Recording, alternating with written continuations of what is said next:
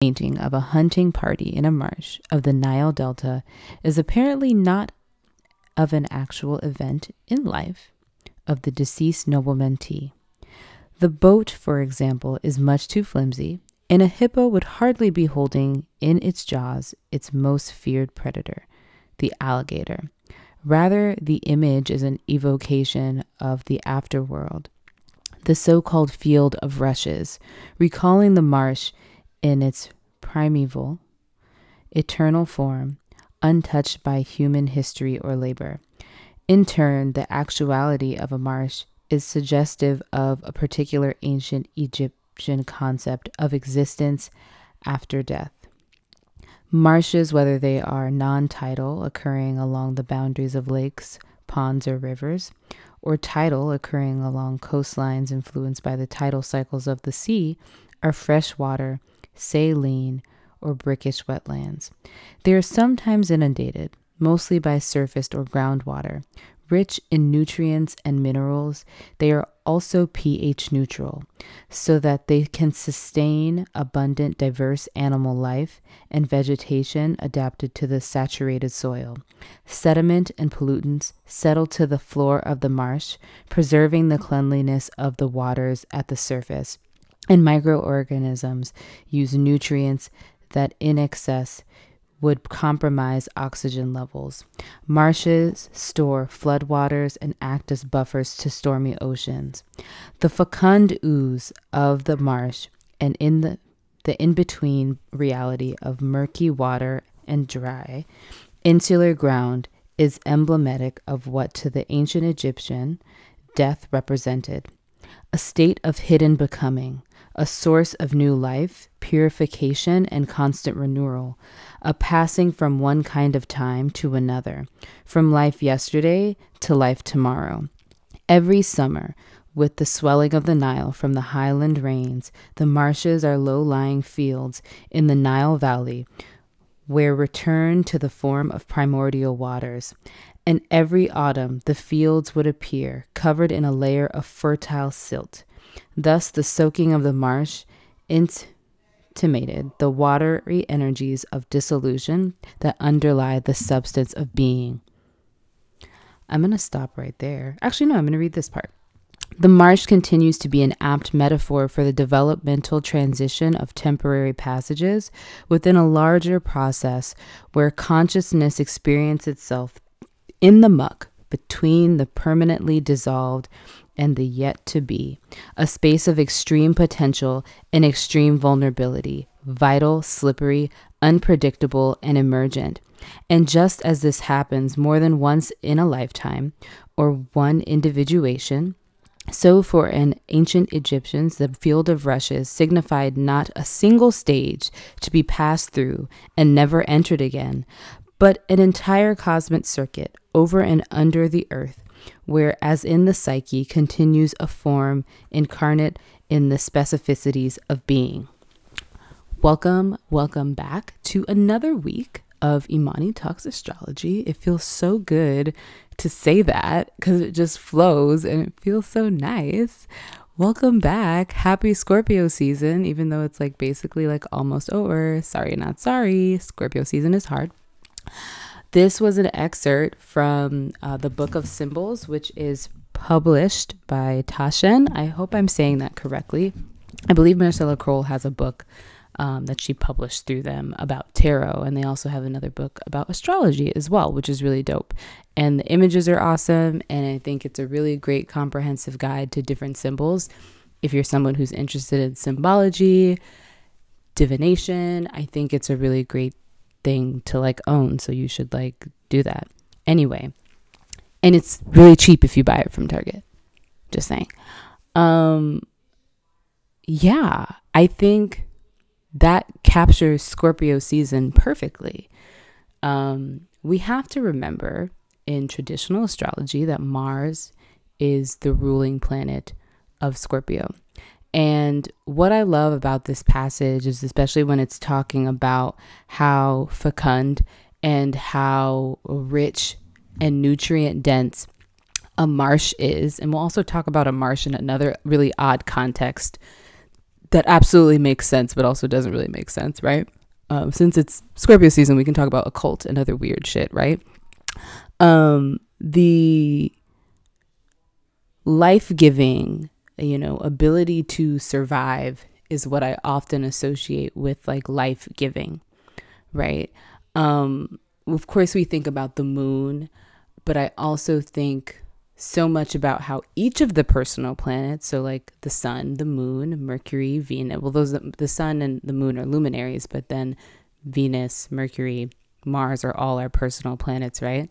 How they all serve this purpose of um, maintaining our sense of vitality, which is our sun, right? They're the vehicles through which we express these different modes of consciousness, while the sun kind of summarizes the totality of our consciousness and our personal planets kind of break those into different kind of pieces and modes of operating and existing and relating to the world to ourselves blah blah blah so um, mars is about survival um, and when we turn that Martian energy internal, it's the things that we do, it's the modes that we operate through emotionally to ensure that we can continue to exist.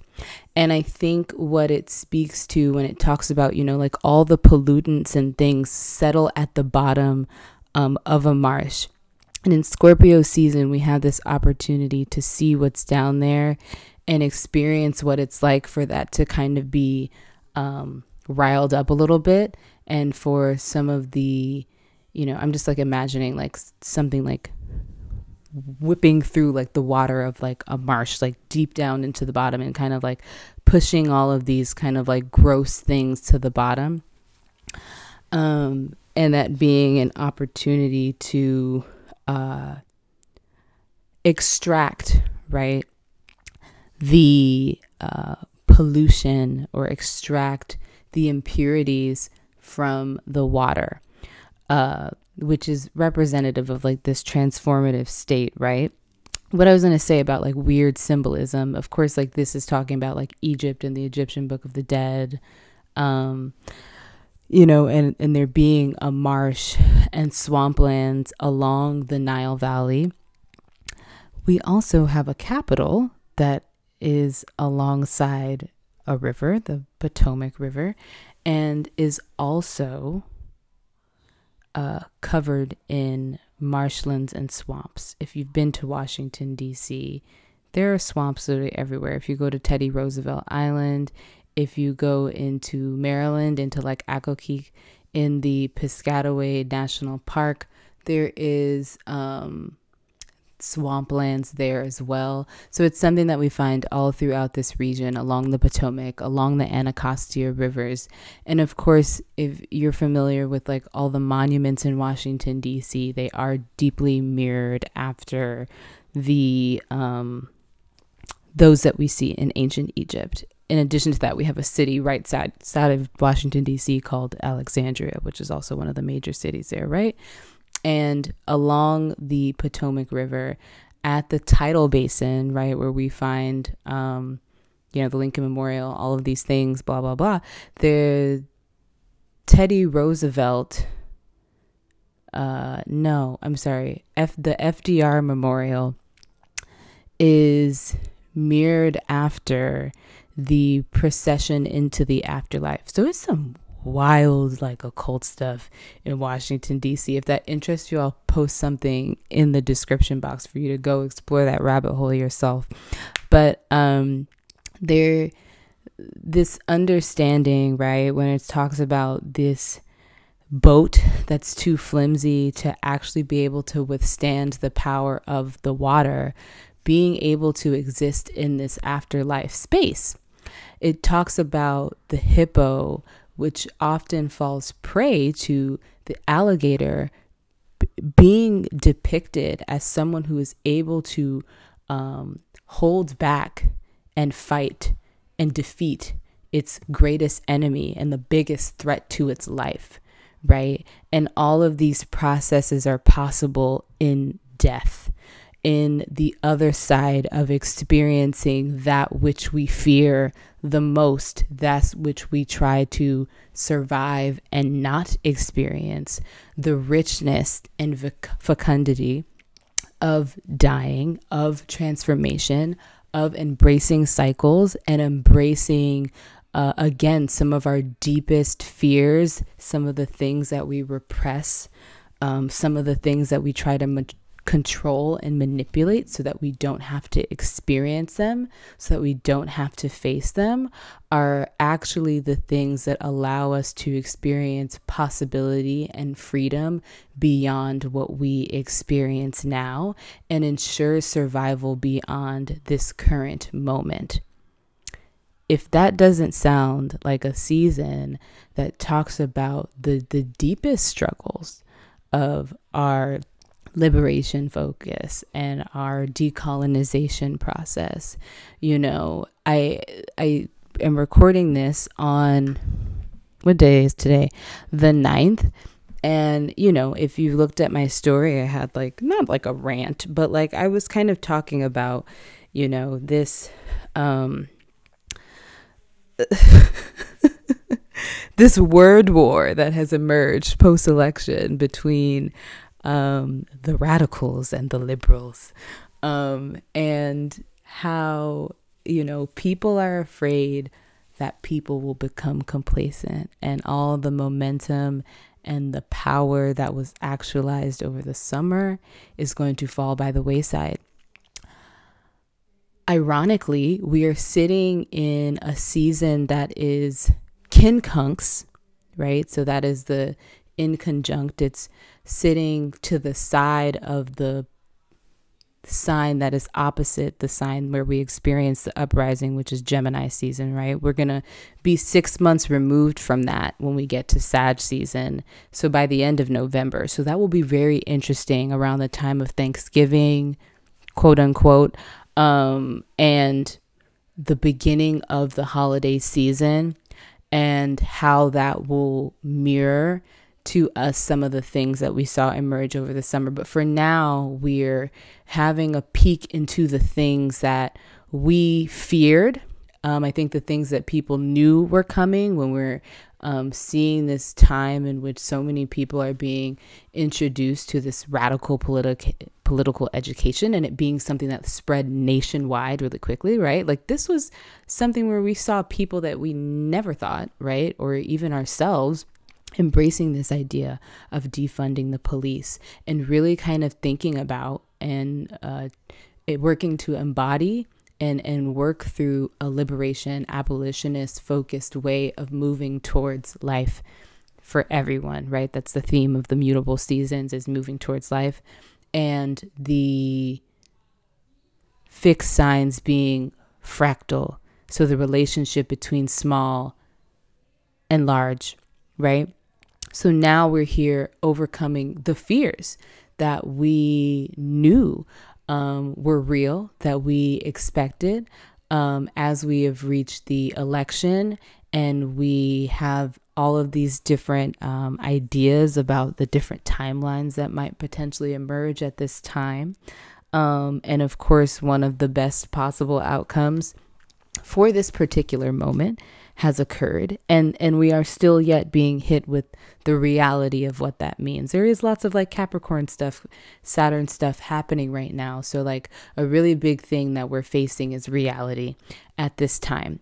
And scorpio season is allowing us to investigate is allowing us to question is allowing us to examine and even in a sense manipulate reality which is something that we're also experiencing in real time as well so, we're going to do a recap of some of the things that have been happening over Scorpio season, as well as some of the things that I see being embodied throughout the season that we're being called to really look at. Um, especially when I'm talking about like what are the things that we don't want to see again on like a very large collective scale um, and on an individual scale as well as we're thinking about how we are personally navigating freeing ourselves. One of the first things that I immediately thought of um, when Scorpio season started um, was Liz Greene, who's an astrologer, um, who I will reference often over the next couple of weeks for a reason that will be um, shared once we get there, has a book about the seven deadly sins in relation to astrology. Now, I will absolutely be the person to name that the word sin is largely outdated, misconstrued, and definitely aligned with fundamentalism um, in in religion. So I do want to just go ahead and explicitly name that and um, work to not necessarily explain, but utilize this framework in a way that is supposed to be freeing, right? When we're thinking about Scorpio season, we're thinking about secrets, we're thinking about the things that we hide, we're thinking about the parts of ourselves that we hide. And this is a season in which we are called into um, examine those pieces of ourselves despite uh, or in spite of what it is that we um, emotionally may attach to those particular feelings, especially. Um, and the stories that we attach to them again, like the stories around survival, um, the stories around what's accepted within our society, the stories around tra- like very real trauma that we've experienced by living in the world that we do um, and carrying the identities, the stories, the ancestry that we do, um, and being able to um, hold all of that complexity in a way that extends um, compassion to us and being able to see that in hiding pieces of ourselves, we are not extending. Um,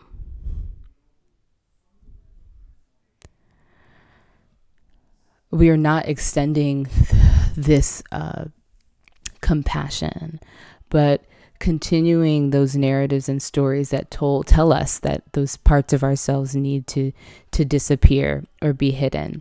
So to kind of read some of the excerpts, so uh, Liz Greene talks about the seven sins um, in relation to like the journey from shadow to light, and she talks about how this um, this framework of sin I don't know what better word to use. We'll just use that can exist within the 20th first century outside of the context of religion, outside of the dogma related around systems and structures, especially um, religious institutions. And it was really beautiful to see the way that she conceptualized the different forms of sin in a way in which these things these like really dark and like messy feelings that we have are sharing with us some very critical information about these internal drives that we hold that need to be met by us facing um, the ugly to birth the potentiality and fecundity that exists within the transformation of acknowledging, being present with, and healing um, the root causes of said things. So she talks about envy in relation to, which is also like jealousy, right? In relation to finding an inner authenticity that provides deep self esteem throughout life. Gluttony as discovering a powerful inner aspiration that opens new dimensions of awareness. Wrath, transforming rage and resentment into courage and self affirmation. Pride, experiencing love of the inner self. Lust, re- realizing a profound inner experience of beauty and joy, deceit, developing the worldly wisdom that allows a, a grounded as well as ethical adaptation to life. And then sloth, transmuting apathy and depression into serenity and acceptance of life's cyclical nature. So if we kind of think about all of these different things and and I would encourage you to, you know, we've had a very interesting week, right? Think about you know how we've seen these different things emerge especially again referencing these conversations that we've had or we've been seeing emerge on social media around like the fear that people aren't doing enough right? The fear that people will be complacent right? Which is about sloth right? And so the projected fear of that onto other people, right? Being reflective of this overall uh, desire for a future outcome to be present now, right? One of the things that I think having a spiritual practice has grounded me in is being able to see things beyond the present but also be able to tune into the present. And I think I am a person who is incredibly grounded, and the groundedness can move into a cycle of feeling consumed by reality and then it just turns into existential dread right and then it comes into this like moment of like oh what about this and this possibility and you know all of the different loopholes and spaces my mind will go into as I ruminate over like everything that's wrong with the world, right? Um, which we can't really help but do, right? With when the sun is in Scorpio, there is just this kind of awareness of like, and this look at like the underbelly of society, and it's just like, ew, this is really disgusting and really gross, and I can't believe that it actually looks like this down here. And so, uh, going back to sloth and like one of the things that you know I've, I've been in this practice of really um, working with expanding healing and clearing my energetic body over the last couple of months. I refer to it as a detox that's not necessarily the best way to refer to it. Um, but like one of the things that i've come to to see and really realize as as as a truth is we are very far removed from where we were um, hundreds, uh, thousands of years ago in terms of what was possible and existed within the world. There is a way and a tendency that we have of glorifying the past, which we'll talk about when we start to talk about the um, the Jupiter Pluto conjunction. Let me make a note of this so that I don't forget. Sorry.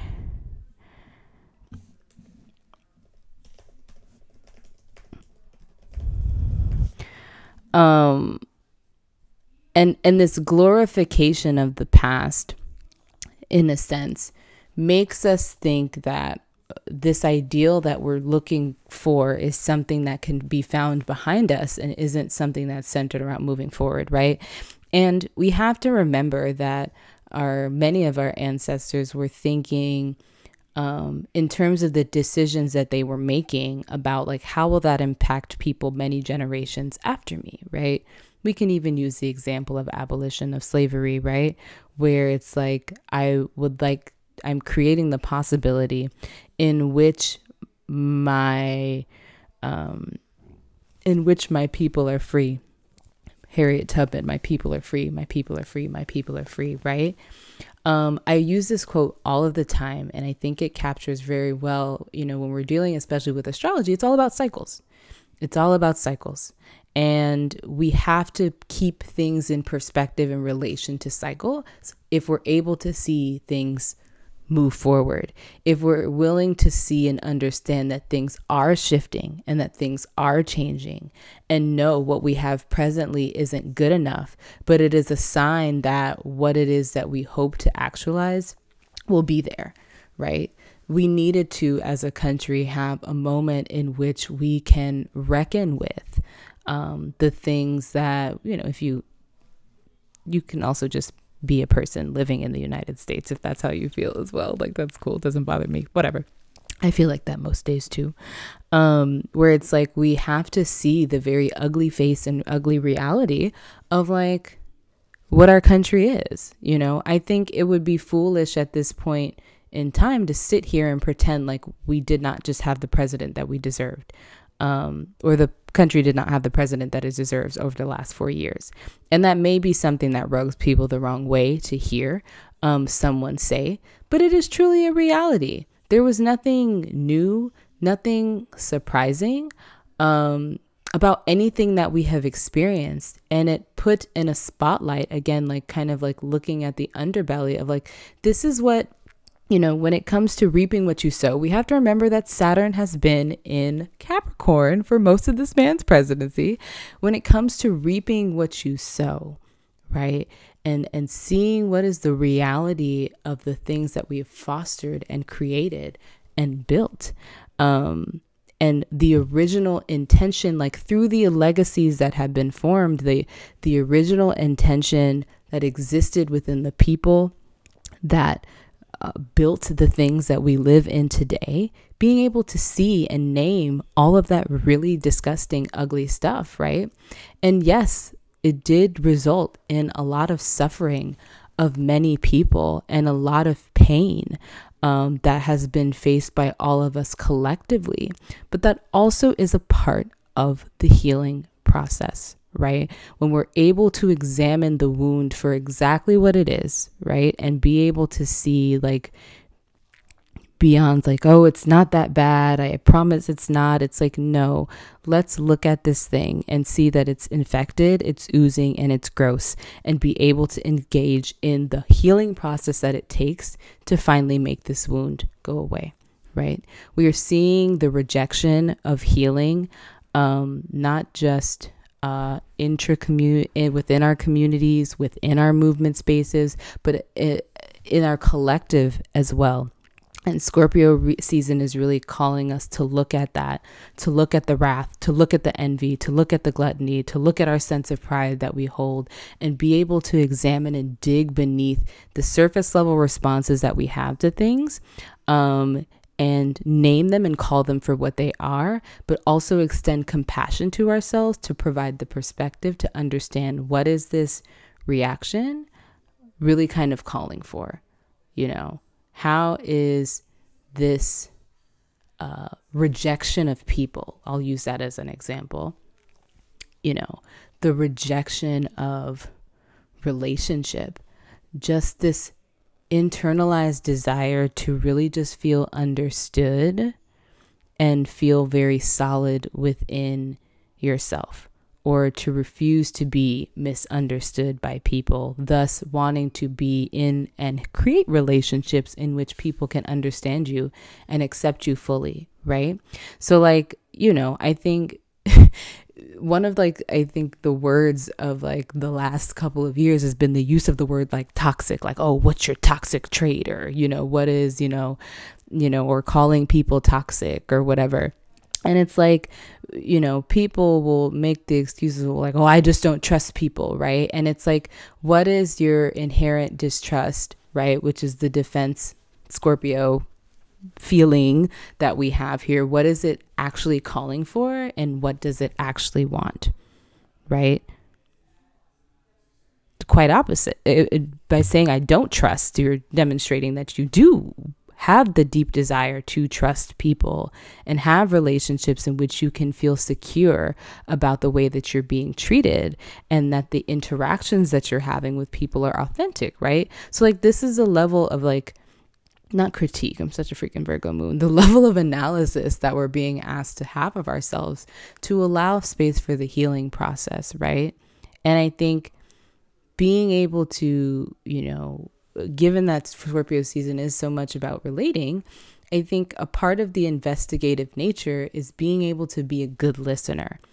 Um, and be willing to listen to understand people and hear what they're saying and and ask questions it's a very questioning sign that allow the person or allow yourself to really understand what are the really deep and intense hidden drives that are required to build a sense of intimacy within movements, within relationships, and within yourself. Now, I'm going to take a quick break. I think that was a good way to like summarize Scorpio season. I'm going to drink some water. When I come back, we're going to talk about the lunations from the beginning of Scorpio season. We're going to kind of talk about the full moon a little bit, not too much, but then we're going to talk about some of the things that we can expect moving into the remainder of the season.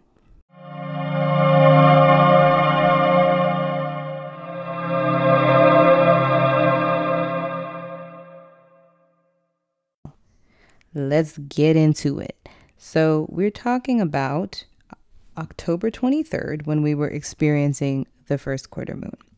According to Rudhyar, the first quarter moon is about going through outer crises due to the breaking of past conditions, right? So we moved from the Libra new moon, in which we came into this understanding of this new way of relating to one another, moving into the Aquarius uh, quarter moon, there is this realization, right, as we enter Scorpio season, especially given that first degree of Scorpio in the Sabian Symbols book is all about like the convergence of different people and them adapting to existing in relationship with one another, right? So, like, it, it was, I think, a bunch of people like standing at like a bus stop, or this is the image that I have in my mind. Um, in think about any neighborhood in New York. I remember watching this video in which someone was talking about moving I'm not a New Yorkologist, so I'm not about to even say what borough, but they were a um, Afro Colombian person, uh, woman, moving or as a child moving into a heavily Dominican and Puerto Rican neighborhood. Um, in which people did not assume because she was black that she knew how to speak am, uh, Spanish.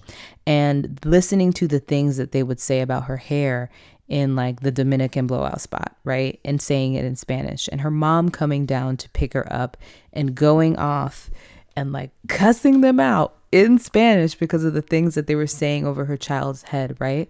So, like, when we think about liberation, we think about um, moving forward as a collective, there comes this moment in which we realize this is the reality of what it means to be in relationship with one another, given, right? Go back to that marsh analogy at the beginning, all of the sediment that lies at the bottom that's only stirred up during a storm or stirred up when uh, the tide comes in and disrupts, you know, the swamp, right?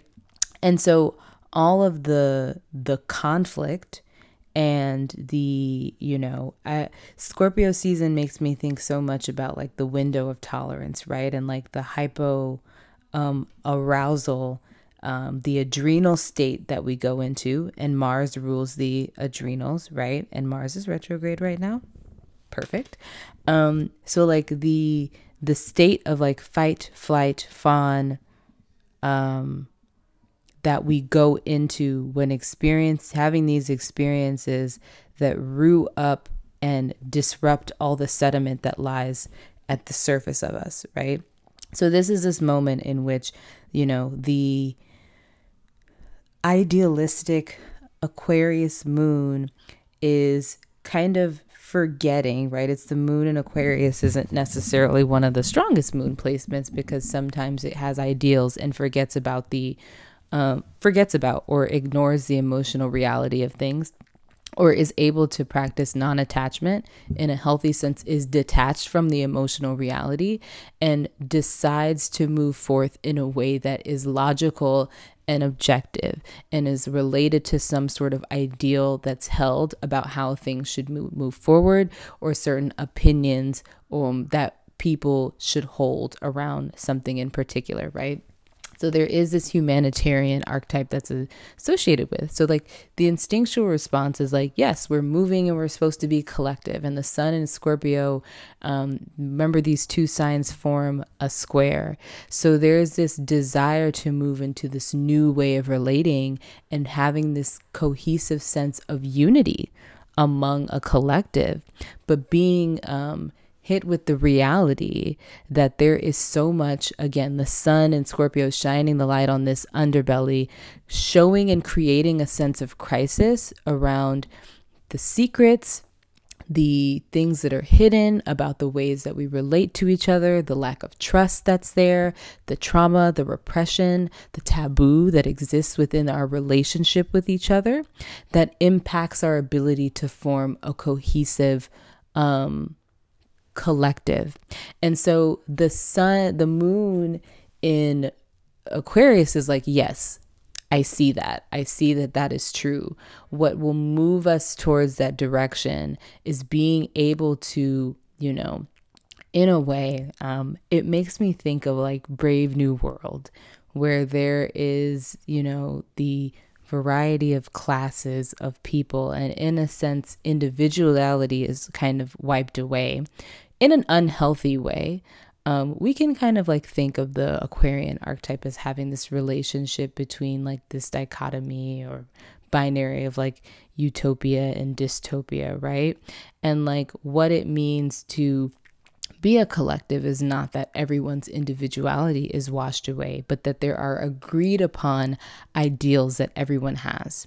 And so being able to identify those, right, and then be able to move into a space in which we're able to do that critical analysis and investigation of some of the things that emerge as we try to move towards unity.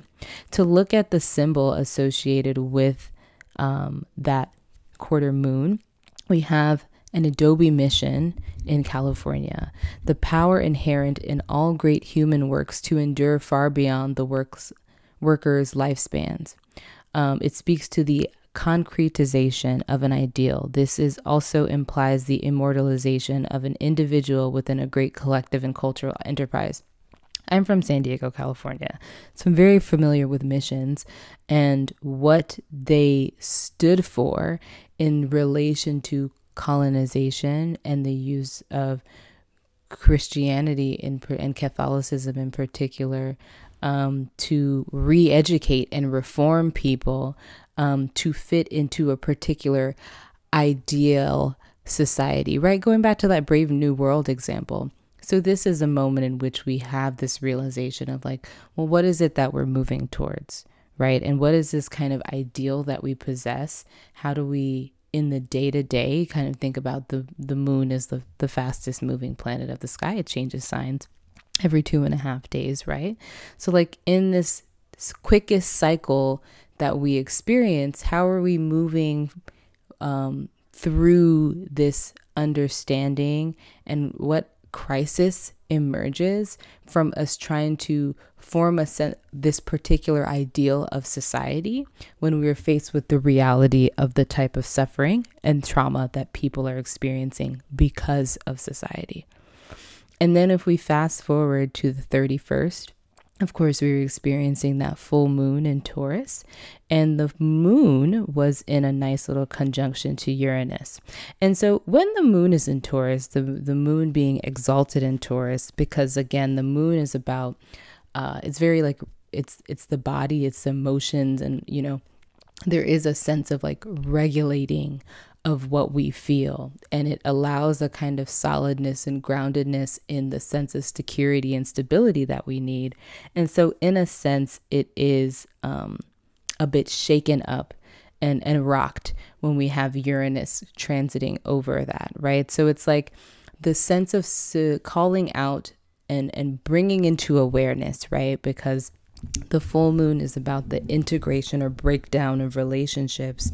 And so it's when we realize that a particular way, especially a frame of um, contextualizing, understanding, and even emotionally experiencing a particular relationship. Remember, relationships exist on like micro, macro scale relationship with self, relationship with person, relationship with society, blah, blah, blah, right? Um, realizing the the sense of security and groundedness and foundation that we um, have um, is a quite shaky, um, and it is one that does require us to. Um, reestablish um, a sense of security um, there may have been a day in which you experienced a sense of like disruption or chaos, um, whether it be monetarily, especially in relation to debt, is a really big theme.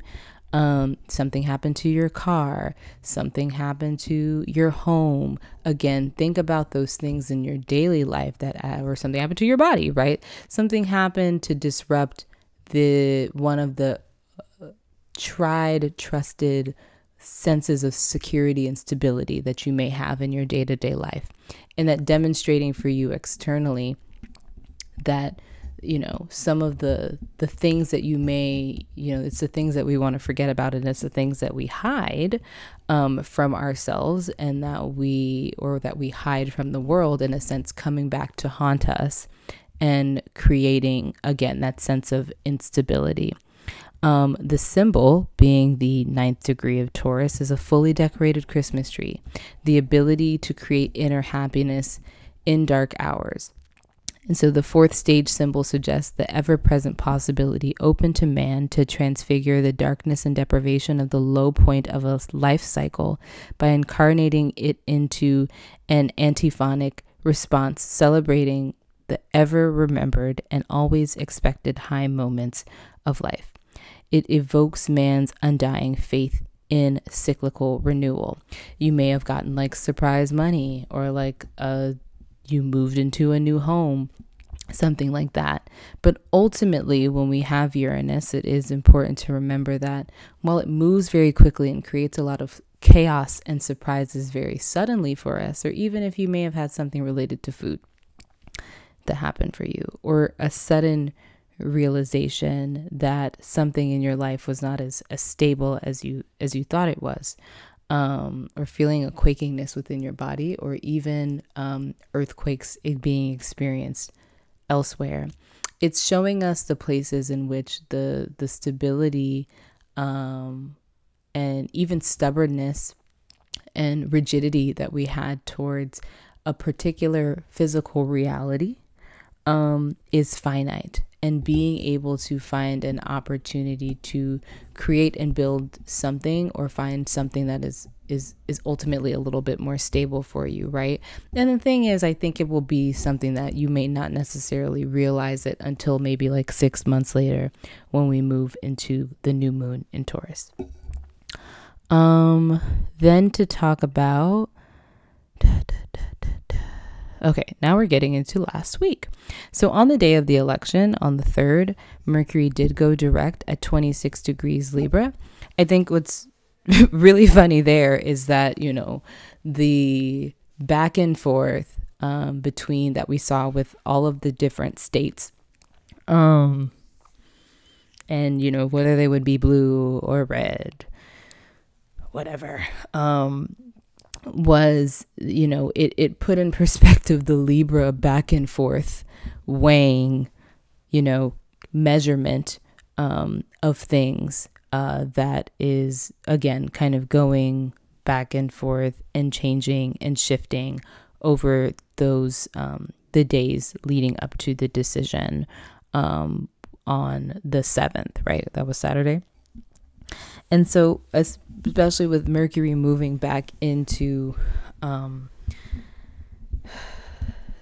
into Libra a little bit early on the 27th, and then of course it being direct, Mercury going direct there.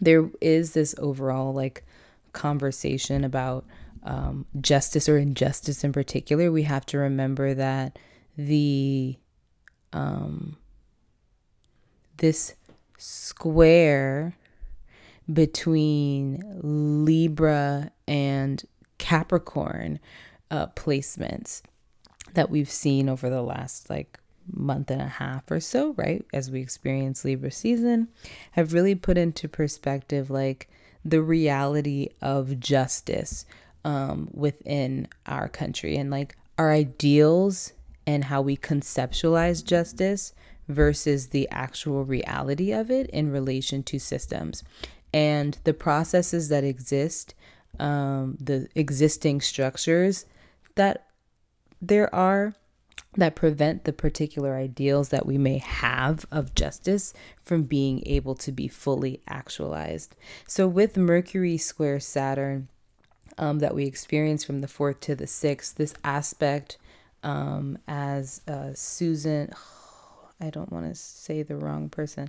Whoever wrote the aspects in astrology book, she refers to it as like the voice of authority, right? And so it is the day in which we kind of are deferring to like, well, who has the say on this thing, right? Which is something that people experience while looking through the election. And ultimately, I think one of the things that emerged is being able to realize that the voice of authority um, and those who determine justice is is largely based on again what systems do and do not allow um, as we're weighing this new way of relating to each other and this way of communicating to each other that's centered around fairness, right? Mercury in Libra is like, what is the most fair way to think about this process? What is the most fair way to include everyone in this process that we're engaging in? While Capricorn is like, well, it's not about fairness, it's about process and it's about what we have to do and sticking by the rules and sticking by the legacy, right? So in without context, that sounds fine, right? But within the context of the legacy being one of disenfranchisement, um, the legacy and commitment to um, remaining in the past, right? Being one centered around uh, not being a purveyor of justice, um, there is this tension that these two points feel where it's like, how do we move forward? Do we move forward with the, uh, again, reality um, of, uh, of our systems? Or do we move forth with this ideal way of trying to be fair and, and count everyone? right? And so there is this kind of overwhelming frustration where it's like weighing between people and relationships versus systems, right? And and one of the things that I think is really evident throughout the days um, after the election on the third are all the beautiful cardinal T squares that we had, um, and so I, I uh, don't Ember of Ember Small Astrology had posted um, this tweet that an astrologer had for the first time since like the 1700s. All cardinal signs were in the planet, or or all the the the all the planets of cardinal signs were in their domicile. So we were experiencing Mars in Saturn, Venus in Libra, I'm sorry, Mars in Aries, Venus in Libra, the moon in Cancer, and Saturn in Capricorn for the first time since the 1700s. So that definitely was a really major moment. And I think also when we think about cardinal signs, we have to think about initiations and think about the process of being initiated into something. It makes me think about like fraternity sorority culture. Don't get mad if you're in a fraternity sorority. Um, and, and like the stereotypes of like hazing and ceremony and ritual that one must endure to then become a part of something bigger than oneself and the growing pains and the frustration and the process that comes from doing that. And so, with the cardinal T square that we experienced on the 4th, we had Mars retrograde in Aries and Venus in Libra in a very kind of like loose um, opposition to each other was approaching. Um, and all of that was in a nice little T square to the moon in Cancer. So, we're feeling this pressure of um, being able to, uh, of like, fairness and like our personal needs and desires um, conflicting one another, right? And all of that being really felt in terms of like our emotional equilibrium and feeling very deeply unsettled, right? And we can even use Venus in in Libra to talk about justice, right? Justice and what you see as right um, and necessary within the world for justice to exist in its entirety, just not in the way that it we're told that we're supposed to be receiving justice internally what's what's actually fair like outside of systems right? Um again against like our individual desires um of what would presently exist and being able to realize that like all of those desires that we have now i'm hearing um is it veruca salt in um charlie chocolate factory where she's like well i want it now right um with the, her dad is like um, has like hundreds and hundreds of candy bars in their factory so that she can have a, a they can find her a golden ticket, right?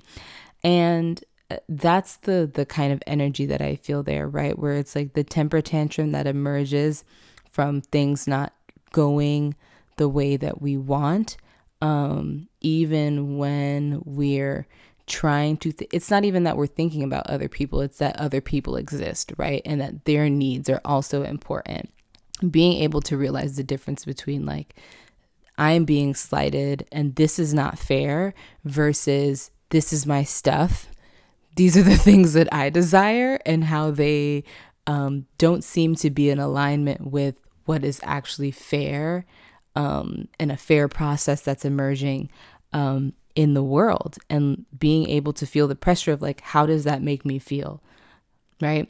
And and what the cardinal t square asks us right when we have a t square we step outside of all of the planets in the square that are present we go to capricorn what does capricorn tell us we need it tells us that we need process it tells us that there is a meticulous process it tells us that there is a system and a way there is a chronological way of taking tangible steps towards making it to the final outcome, right? And we can think about that. You know, I know a lot of different people listen to this podcast. If you're someone who has reformist ideals, right? Thinking about that and thinking about how you feel about felt about like what that particular moment meant for potential process that's needed being able to surrender to the amount of control that's there, right? And if you're liberation centered, it's like, what does this mean in relation to the process that we're embracing? And then also, I think the the Capricorn piece is like it's a message around authority and autonomy, in which we have this opportunity to realize and step back and see, wow, there is a lot of emotional and, and personal investment that I have in things outside of me to be the sense of authority and governing body of my existence and my well being. What ways can I embrace or release this may need to control how I feel in this particular way, to embrace a sense of personal autonomy and authority that's needed to embrace process and move me to the next step. On the 6th, we had another cardinal T square with Mercury in Libra, the moon in Cancer, and Saturn in Capricorn. And so this is really funny because this was the day when um, all of those really hilarious memes about, you know, counting ballots in Nevada and counting ballots in Nevada and um, I think Pennsylvania, how like it was going back and forth and we were seeing the margins get really kind of close this weekend was such an emotional roller coaster.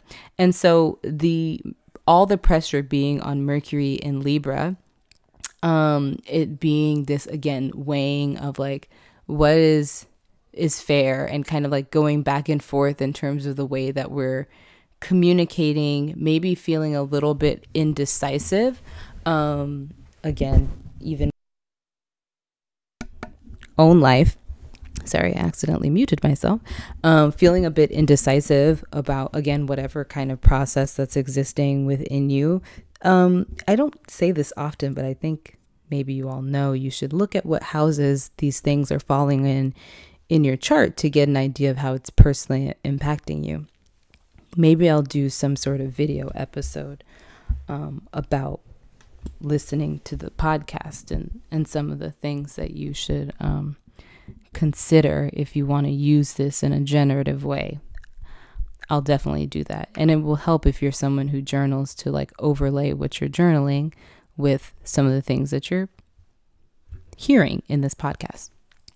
So it's feeling this tension. So again, the moon and in Cancer and Saturn in Capricorn being in domicile. And so it being this relationship between nurturing and authority, right?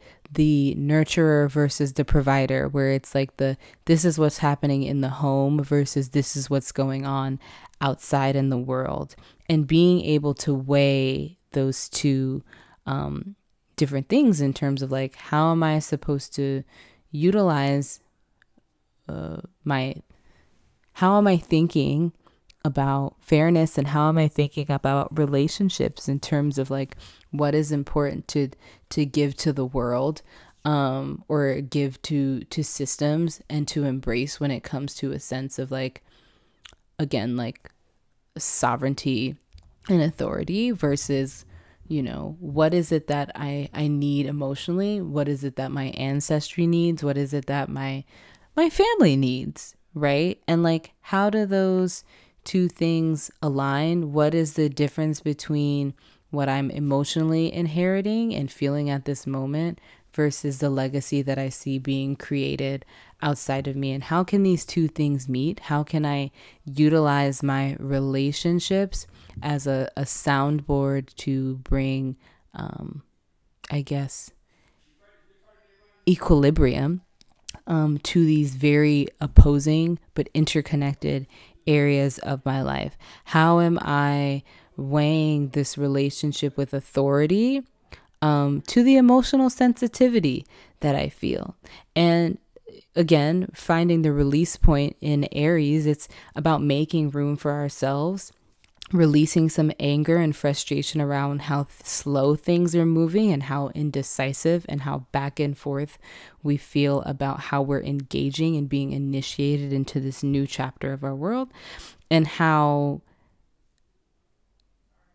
you know how much can can't be done is i think a reality with mars and aries um and what there isn't enough space and time and energy for, right? And so it is just a very big assessment um, period. On the 7th, Jupiter moved into 22 degrees Capricorn and bringing us into that final Jupiter uh, Pluto conjunction, um, which will intensify until it is exact on the 12th.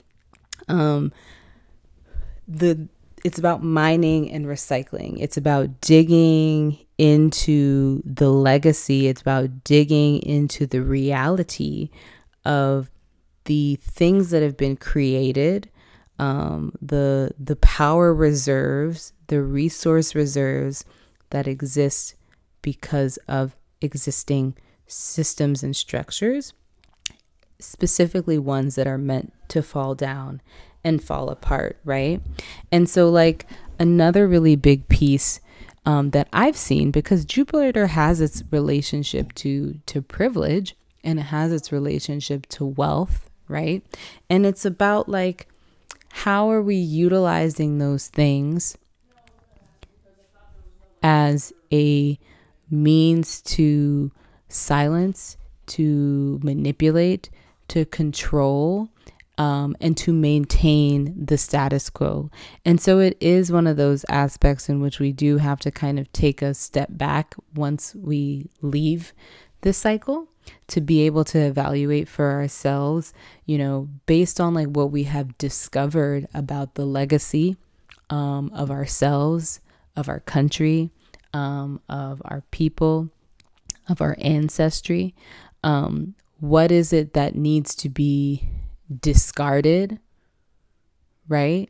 And like what needs to be utilized to fortify and create and build new life sustaining systems and embrace a sense of uh, embrace uh, uh, the creation of systems that will transform and evolve people beyond the present possibilities and formulate a new legacy, right? Some of the other things that I wrote down.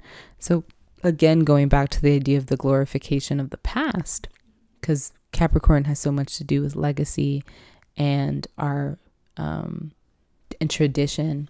And we have to remember, again, going back to the idea of cycles. And I didn't finish saying the quote that I often say from Bronte Velez of Lead to Life during their homecoming homegoing that they did at the um, Allied Media Conference over the, the summer.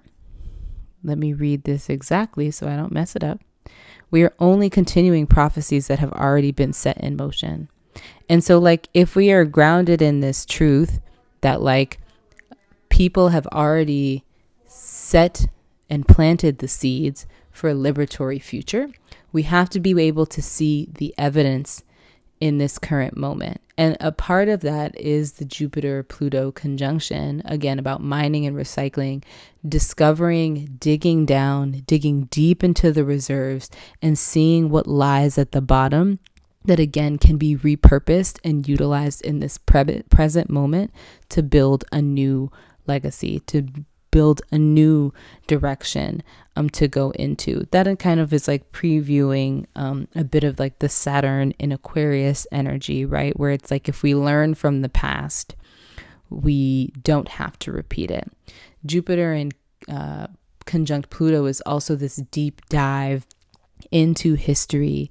It's also, again, about wealth um, expansion. And lots of times, one of the things that we've seen, we saw this at the beginning of quarantine, we've seen this throughout quarantine, is like the, the ways that these unsustainable systems, Pluto and Capricorn, have served as a creation of of wealth um, and the expansion of wealth um, and how people are exploited uh, for wealth and the manipulation of people and the manipulation of power, not only presently, right, but also globally as well. Someone was talking about Jupiter in relation to globalization, was talking about it in relation to adventure and colonization, which it definitely has its connections to. So we're even able to see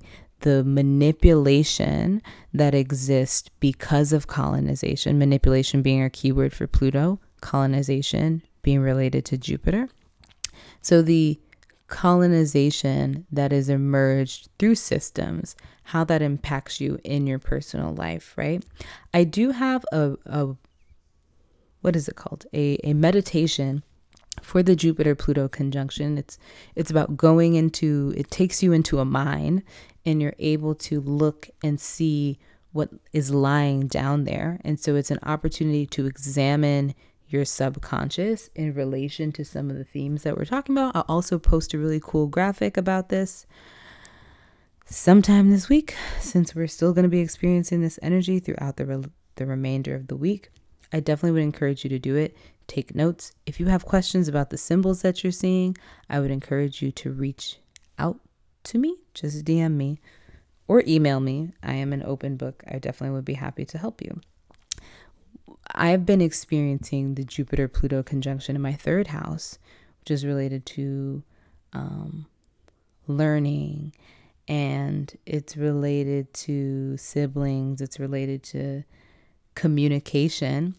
And for me, I realized I give a lot of authority to expectations that I create through process. So, like, here's how that was shown to me I would go into the mine and I would see this like hill of coal, and at the top of the hill would be like this bright opening, and I would crawl up this coal that was like literally like hundreds of feet tall and I would get to that opening and when I would get through the opening I would slide down a hill and when I would look up I would see that I was in the exact same place where I had to climb up another hill and go through this other thing right? And so it's like you know the insanity is doing the same thing over and over and over again and expecting a different result.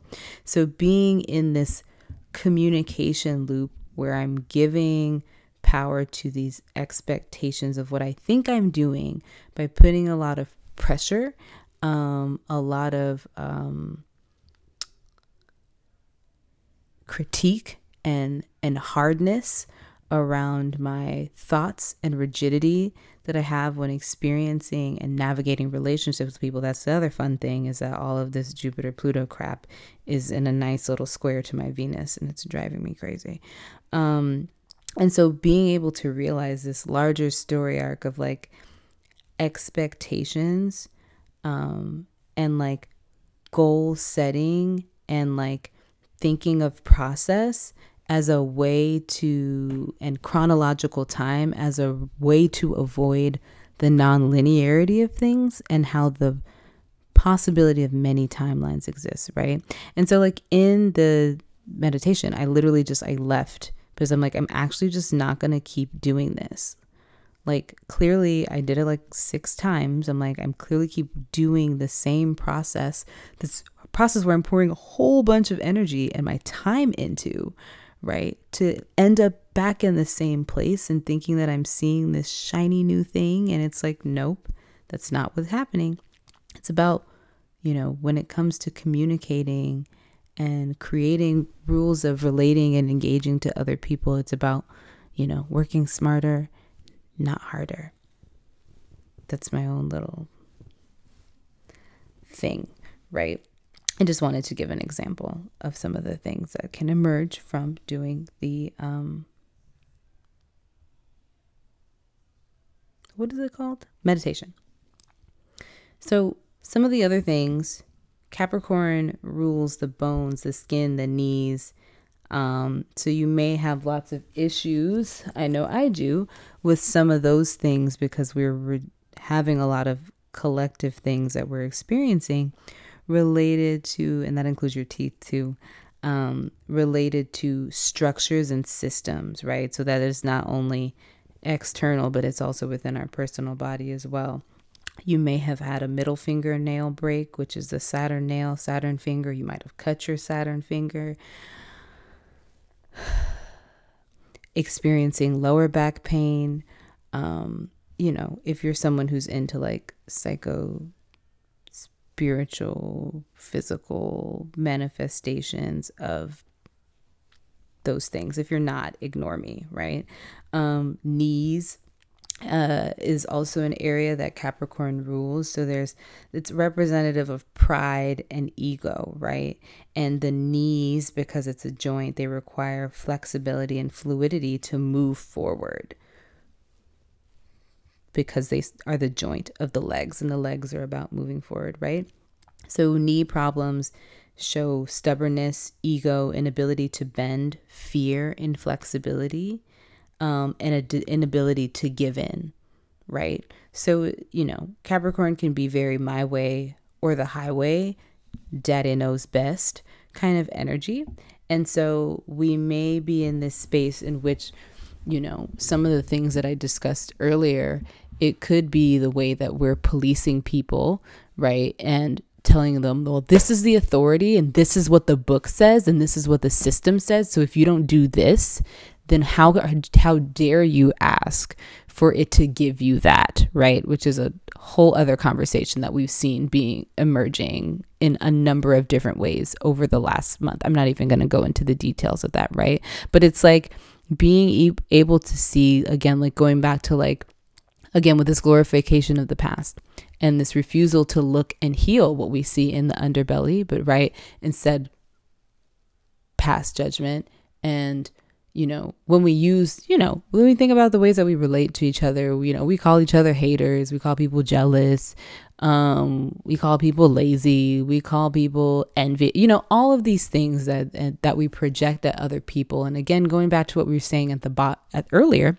about the way that Liz Greene was conceptualizing um, sin, you know, there is more information that exists underneath that. And so there is this need to be able to see people as human, right? And that's also another thing with the, the Mars um, and Aries stuff and like going back to self is like being able to realize that you are a person and that you are relating to other people. And so, like, consistently bringing that back into perspective will then allow us to extend more compassion and flexibility to one another, right?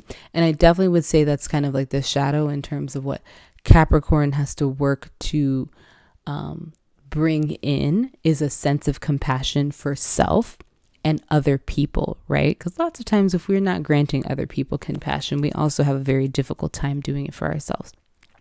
All of this information I have about the knees is from the book You Can Heal Yourself. I have a bootleg copy of the book, email me if you want one. Anyway, it has this these nice little um, uh, affirmations, mantras, whatever that you can say. And for the knees and for knee problems, it's um, I am flexible and flowing, forgiveness, understanding, compassion. I bend and flow with ease, and all is well. I think, you know, I spoke a lot about forgiveness and healing in the previous episode about Libra season. But I think it would be irresponsible not to talk about how, like, the onus of forgiving um, and being the bigger person is often placed on people in marginalized groups, right? And so that is something that's important to name. And I think that goes back to, I think, I don't remember which episode it was where I was saying, like, what do we do when someone is so far from love that they refuse to be held accountable? And, you know, a, a part of this process is being able to say no, right? And being able to say, actually, it's not within my capacity to extend that type of forgiveness or understanding at this time. Maybe it is in the future, but it is not right now. And I don't want to have that conversation, right? But when we're dealing with our people and we're dealing with our immediate groups in which we're seeking to impact change. Those are places where we can do that, right? On the 11th, not the 11th, on the 8th and the 9th, we have a Venus opposition between Mars, which is retrograde, um, and uh, or Mars in Aries, which is retrograde, and Venus. So there is this desires versus passions.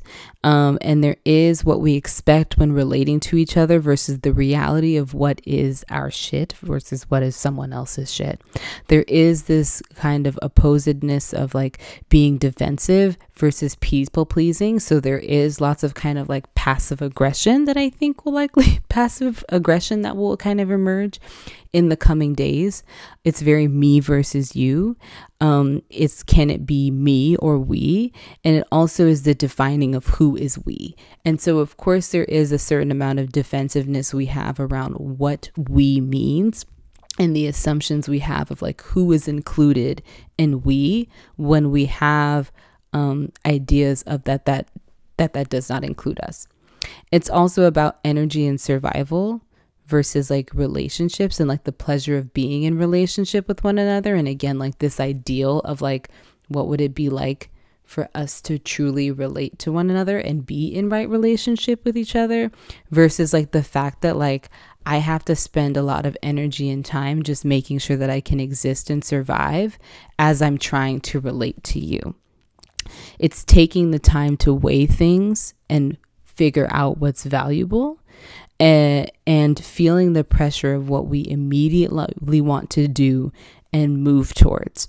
And lots of times, especially because Mars is retrograde, I think it is being able to realize that, like, a lot of those things are not possible at this moment. And that requires us to reframe the relate the way that we're relating to people outside of us and that fairness and harmony within the relationship may look very different than we may have thought it would. Um, on the 9th, we have a sun trine to Neptune, which is really fun. And so it is about merging our ideals um, with what we're called to embody. And it, you know, it, sun in, in Scorpio prioritizing healing, Neptune and Pisces really wanting to have a, a compassionate world. I think it's important to note, you know, Neptune has this connection to abolition within the United States birth chart. It's was present um, in the sky during the time of the um, Emancipation Proclamation, and we, as a uh, in the United States birth chart, um, there is Neptune in Virgo, which is the opposite sign, right? So there is a, a way, I think, that Neptune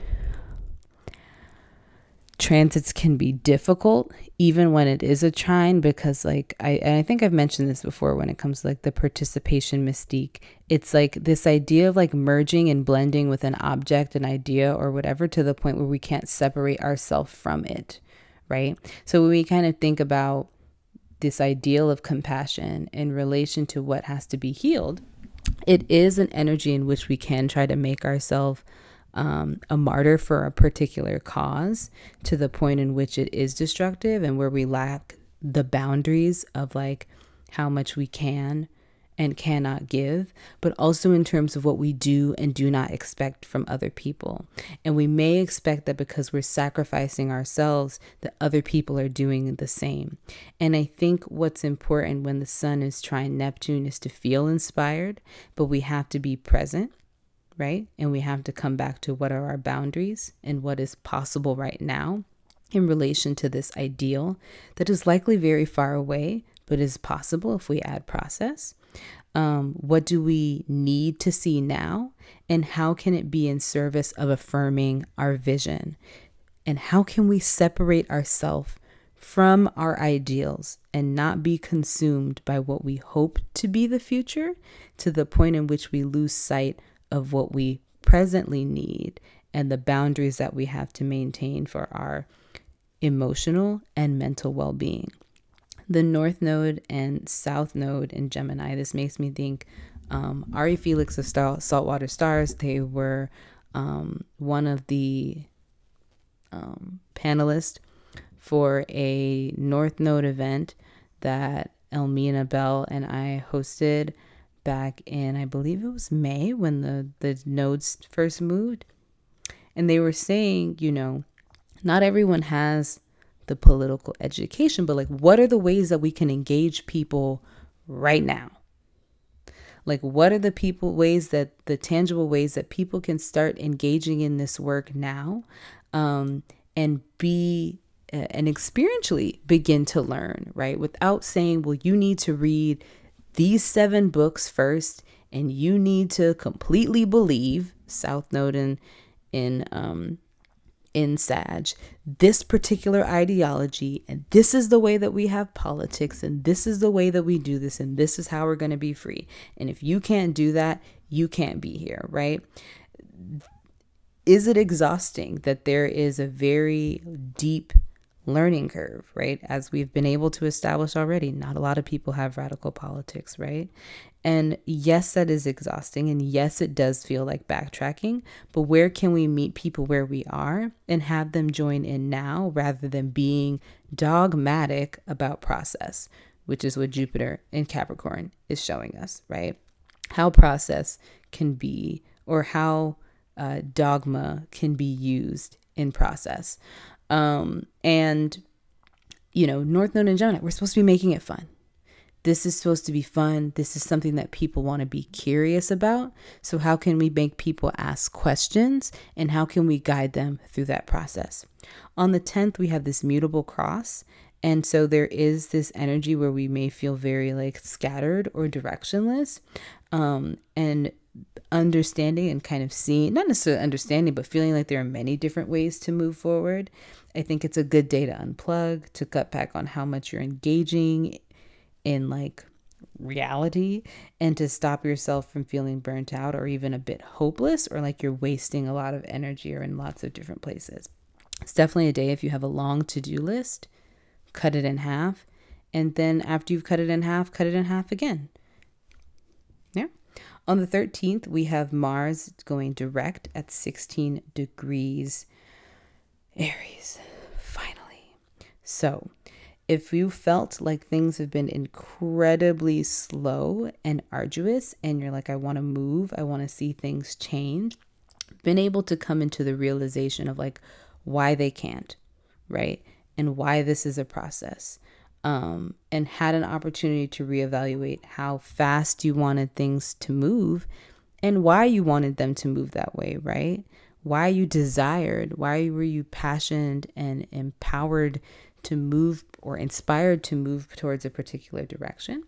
As Mars moves its way through through Aries up until January of next year, it will be brought into perspective for you why things needed to slow down, why you didn't have the energy you needed, and you be able to kind of figure out again what are you running towards? Is this something that you're actually passionate about? And is this something that you actually desire? Is this a way of operating existing in the world that is survival based, or is it something that's hurting you and harming you? Where do you need to say no more in your life? And how is no inviting in the things that you do want? How are you defining yourself? And how does the way that you're defining yourself um, allow you to create distance between the things that people project onto you. But what are the ways that we've defined ourselves that we're just responses to the world outside, right? And how much of our identity was truly about us and how much was it about um, the world? Um, to look at the degree of 16 degrees Aries, nature spirits are seen at work in the light of the sunset, attunement to the potency of invisible forces of nature. This first stage of the five fourth fivefold sequence of a cyclic phases. It implies a call to repotentialization, which means also means what this means also is the process of becoming like a little child. So it's inviting in more curiosity and allowing us to learn, right? And and really learn ourselves and learn what we want, what we truly want. Um, and I think then move forward with some of those things once we get into um, January of next year, once uh, Mars has cleared this shadow. So we're still in it for the next two months. However, it will be very generative and there will be lots of revela- revelations and things just kind of like coming together that just make a lot of sense. Let's see.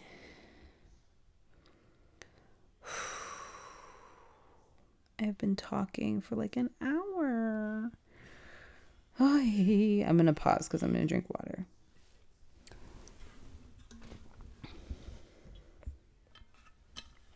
And I am out of water. Perfect.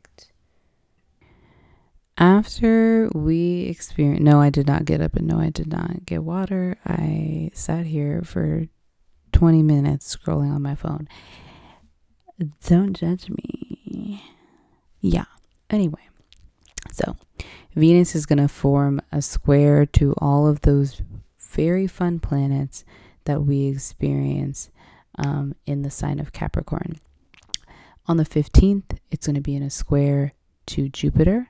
So it is a moment in which we find ourselves potentially overpromising or overcommitting um, to a particular process, maybe not without having a complete idea of what that requires of us and how we will prioritize ourselves in relation to whatever we are engaging in.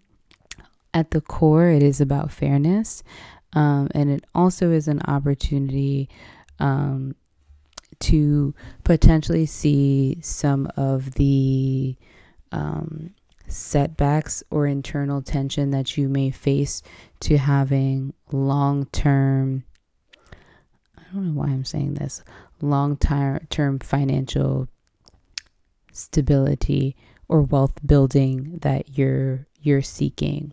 It also is a opportunity to explore um, maturity and a newfound sense of authority within relationships, right? Especially since sometimes with the Venus, and I think it's an opportunity to evaluate in relationships where, you know, so a lot of these aspects will be about giving away our power um, and giving away our sense of authority and allowing someone else to be the person that makes the decisions for us when we're relating.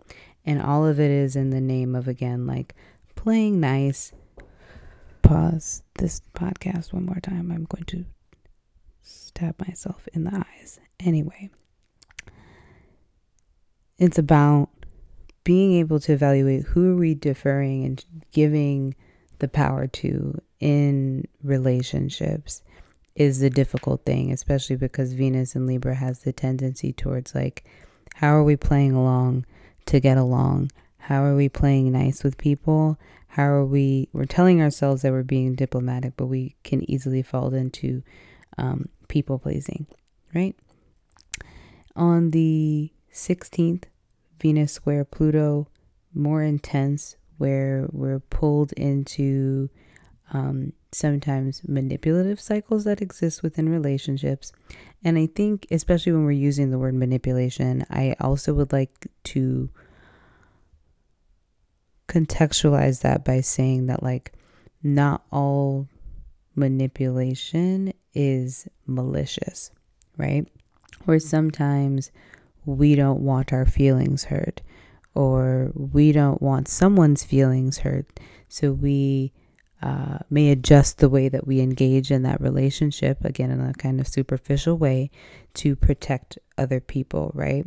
And so it kind of shows us where we're taking away and giving authority and power um, in the relationships that we have. Again, relationships in the largest possible frame in which they can exist. And as Venus squares Saturn on the 19th, and that will be the final one, right? And so, like, we'll feel all of this intense relationship tension, and where it's like having to center um, authority and like authority as well as maturity, um, process, and fear are at the core of the tension that we may be feeling. How we fear we will be received if we um, eh, pursue or navigate our relationships a certain way. So we allow the other person or the system or whatever it may be to be the governing body or deciding body on like what is the what the rules are what the um what's the the game we play by right? So venus and saturn also i one of the favorite things one of my favorite things about venus saturn aspects even when they are difficult is that it speaks to like commitment right? And it speaks to taking things seriously. And what does it require of us to do when relating to people to show them that we take them seriously, that we respect their personal authority and sovereignty, and will not use our assumptions about what people need or what we think that we should do for them or what they do or do not want to hear, where we drop these assumptions and relate to one another in a way that is just truly fair. On the 15th, we have the new moon in Scorpio, which will be at 24 degrees Scorpio. I'm going to read this Chandra symbol. Again, when we think about this new way of evaluating are the possibilities of, of intimacy that can be uh, explored um, and can be created when relating to one another, when we get really real about the ugly things that we say, the other ugly things that we think, um, and experience when relating to one another. Ooh, perfect. Scorpio 24 degrees. After having heard an inspired individual deliver his sermon on the Mount, crowds are returning home.